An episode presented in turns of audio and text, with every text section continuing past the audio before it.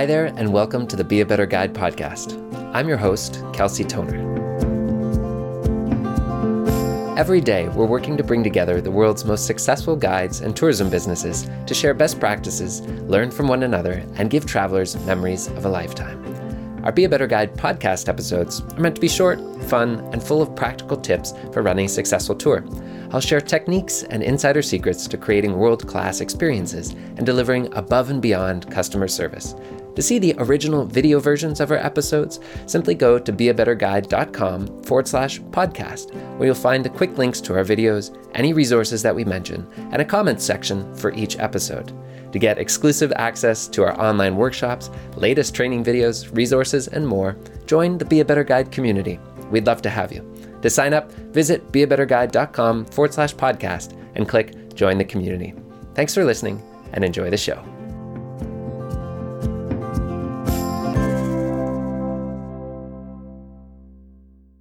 Hey everyone, I was just doing some research online about uh, health benefits of exercise, and it turns out that exercise is actually the cure or the prevention for almost every disease that we know about. So here's what we're gonna do: take take 30, go for a brisk walk, I'll go for a brisk walk. We'll meet back here in 30 minutes. Live forever.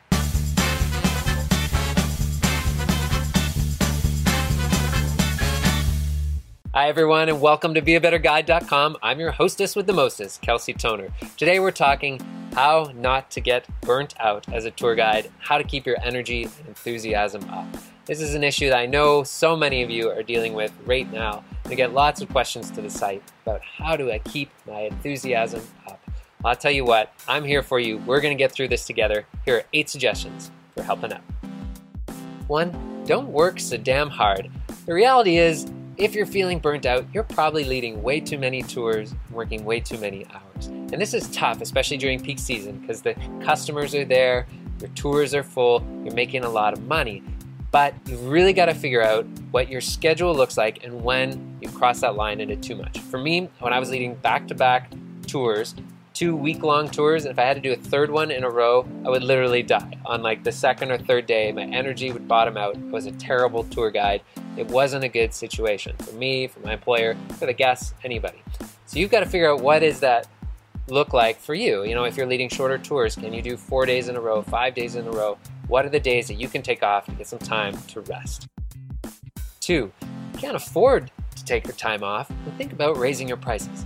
There's all kinds of really smart business strategies for dealing with your prices during peak demand. So, one, raise your prices during the weekends or times when there's a lot of demand for your tour. Two, raise your prices during peak season. So that way you don't have to work as many tours, get the same kind of money. Uh, thirdly, if just raise your prices generally. You're an awesome tour guide, your tour is worth it. So just bump those prices up so you don't have to work as hard. And if you're working for a company and you're thinking, oh, well, I don't have a lot of control over my wages, you can negotiate with them or check out our free video course on how to double and sometimes even triple your gratuities. And there's all kinds of ideas in there for earning you more money. Three, lead a different tour. This was super important for me when I was guiding. If I got to go to a new place, have a new experience, be a guide with some new coworkers, uh, or had to learn some new material, that really kept me energized, it kept me fresh, and it felt like it just got out of the routine. You guys know what I'm talking about. So what does this look like for you? Can you work with your employer to maybe work with somebody different or take a different tour? If you're doing this on your own, can you just design an entirely new tour? Maybe do it for a niche group of customers or uh, a particular interest in your city or location. Try and create a new tour, and that's going to keep things fresh. Four, can't create or lead a new tour? Then throw out your script. You know how much control you have over what you say and what you don't say. So, my challenge to you is throw out everything. This is going to take some work, and maybe kind of scary too. All of that stuff that you can just rattle off. You're not allowed to say that anymore. That's going to force you to learn new things. It's going to force you maybe to go on other tours, do a little more research, maybe go to the library, find out some new stories that you can share with your guests. Five, sleep more. The Center for Disease Control and Prevention has publicly stated that people aren't getting enough sleep.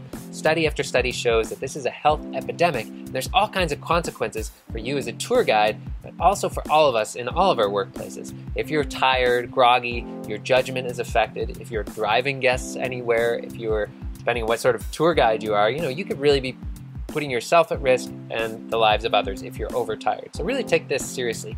How are you going to get more sleep? Here are some things that work for me. One, get up and go to bed at the same time. That gets your body on a rhythm. Two, avoid eating big meals right before you go to bed. Avoid consuming a ton of alcohol or caffeine right before bed. Studies show that affects your sleep, the quality of your sleep. And lastly, smoking and nicotine can do the same thing. Six, eat healthier. Now, I got this statistic from a fellow tour director named Nick Manning, who wrote an excellent book, How to Be a Great Tour Guide. And he said that the Rand Corporation did a study, 250 restaurants in North America, and it found that once you added up everything that people were eating in a restaurant, on average, 95% of people were getting around 1,600 calories per meal in one sitting, just one meal your day. And to put that in perspective, me as your average male, I only need about 2,000 calories for the entire day. So if your job involves eating out with your guests, lunches, dinners, those sorts of things, that's going to be a lot of calories that you don't need. And I should mention that study didn't even include alcohol. So to keep healthy when you're on tour, reach for those salads, reach for those soups, and try and keep your calorie intake down. Avoid sodas whenever possible, and maybe skip out on the dessert. 7. Exercise. As we heard off the top, exercise is literally the prevention for almost every disease that you can think of, from heart disease to stroke to high blood pressure, diabetes, obesity, and even anti aging. Regular exercise is going to help keep you fresh. And what happens when you exercise is the endorphins get released in your body, and chemically, you're going to feel better, you're going to feel recharged and refreshed. So every single day, try and work in a brisk walk, a jog, whatever that is to you, a bike ride, something like that, and you will feel better, I promise. And finally, number eight, take the time to do things you love. This is so important for me, and I put it last because I really think it's one of the most important things you can do. I find nowadays our days are filled up with things that we just do, they're not really things that maybe love doing. I'm thinking here of maybe scrolling on that Facebook news feed, checking out my friends on Instagram, binge watching Netflix, you know, gossip sites. The internet can really be this sort of vortex that we get sucked into.